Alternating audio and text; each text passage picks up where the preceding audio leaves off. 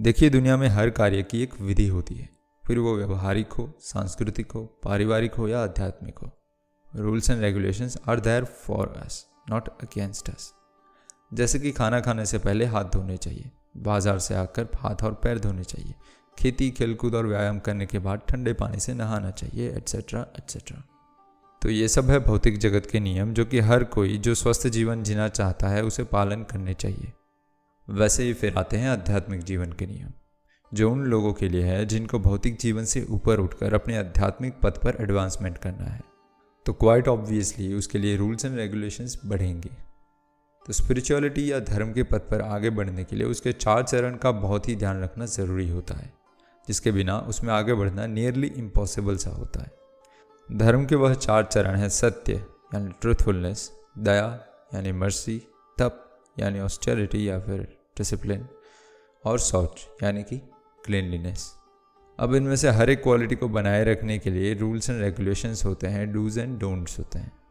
तो उन नियमों का पालन करने से आपकी शारीरिक, मानसिक और आध्यात्मिक स्थिति उत्तम अवस्था में आ जाती है।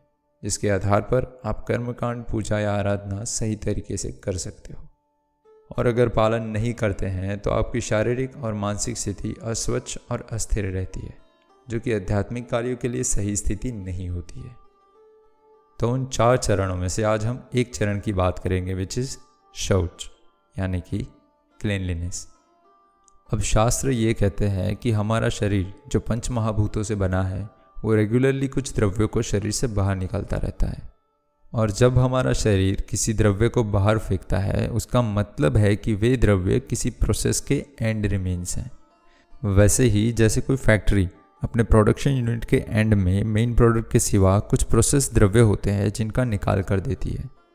तो हमारा शरीर भी एक जीवंत फैक्ट्री या मशीन की तरह है, जिसमें से रेगुलरली ऐसे द्रव्यों का निकाल होता रहता है, जो कि डिफरेंट डिफरेंट फॉर्म्स में होते हैं, जैसे कि पसीना, उबासी, गैस, मल, मूत्र वॉमिट्स श्लेष्म, बाल, नाखून, खून और पाक एट्सेट्रा एट्सेट्रा अब शास्त्र कहते हैं कि जितने भी बार हम इन द्रव्यों का निकाल करते हैं, उनका त्याग करते हैं, उतनी ही बार हमारे शरीर को शुद्धि की ज़रूरत पड़ती है।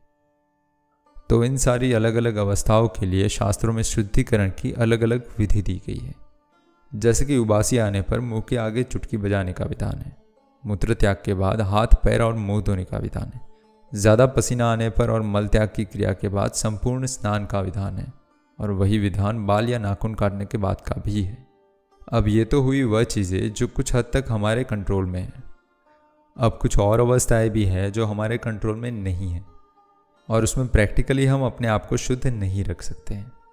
उनमें से एक है इजा जब कोई इजा होती है तो रक्त को बहता लेकर या ओपन वूंड लेकर हमें मंदिर के अंदर जाने के प्रावधान नहीं है और उसके बाद आता है स्त्रियों का मेंस्ट्रुएशन साइकिल यानी कि रजस्वला यज्ञ। हाँ सही सुना, रजस्वला यज्ञ। अगर शास्त्रोक्त नियमों के अनुसार इसको पाला जाता है तो उसको भी यज्ञ की उपमा दी गई है। तो इस स्थिति में स्त्री के शरीर से मेंस्ट्रुअल वेस्ट वो रक्त और अन्य द्रव्यों के स्वरूप में अनकंट्रोलेबली स्त्राव होते रहते हैं, जिससे शरीर की शुद्धि को कायम रखना ऑलमोस्ट इम्पॉसिबल हो जाता है। ऊपर से उनके थॉट्स भी हार्मोनल मूड स्विंग्स की वजह से अस्थिर रहते हैं, जो कि कुछ स्पिरिचुअल प्रैक्टिसेस के लिए सही अवस्था नहीं होती है। इसीलिए इन दिनों के दौरान स्त्री को मंदिर जाने के प्रावधान भी नहीं है। परंतु इसका मतलब ये भी नहीं है कि वो अपनी सारी स्पिरिचुअल प्रैक्टिसेस बंद कर देंगे। वे अभी भी माला पे हरिनाम जप कर सकती है, भगवदगीता पढ़ सकती है और लेक्चर भी सुन सकती है। हमारे आचार्य शिल प्रभुपाद ने तो यहाँ तक भी कहा है कि अगर स्त्री स्वस्थ अवस्था में है और अपने आप को स्वच्छ रख सकती है तो वो मंदिर भी आ सकती है। बस उन्हें भगवान के लिए भोग नहीं बनाना चाहिए और जो बना रहा है या फिर पुजारी है, उसके कांटेक्ट में नहीं आना चाहिए। यहाँ तक कि वे तुलसी पूजा में भी आ सकती है और तुलसी परिक्रमा तक कर सकती है, परंतु तुलसी को जल नहीं चढ़ाना चाहिए। अब इन सब रूल्स एंड रेगुलेशन की वजह से ज़्यादातर महिलाएँ पसंद करती है कि रिस्क लेने से अच्छा है कि घर पर ही रहें और भगवत गीता का पाठ करें और मंत्र जाप ध्यान से करें। और ये सब बातें भारतीय नारियाँ अच्छी तरह जानती, मानती और पालन भी करती है। उनको इसमें कुछ डिस्क्रिमिनेटिव नहीं लगता है। कंप्लेन करने वाले वही लोग हैं जिनका धर्म से नहीं कोई लेना देना है, न ही जिनको आध्यात्मिकता का अपता है। बस मौका देखकर अपने अस्तित्व की महत्ता बढ़ाने के लिए अटेंशन पाने के लिए हल्ला मचाते रहते हैं। और कुछ लोग ऐसे भी होते हैं जो जेन्यूनली जानना चाहते हैं कि ऐसा क्यों है। तो उन सब प्रकार के लोगों के लिए हमने आज ये वीडियो बना दिया है। अब आपका काम ये है कि इस वीडियो को इन सब प्रकार के लोगों तक पहुँचा दो जिससे आपके बाद कोई अपने अधूरे घड़े के ज्ञान से शोर न मचाया करे।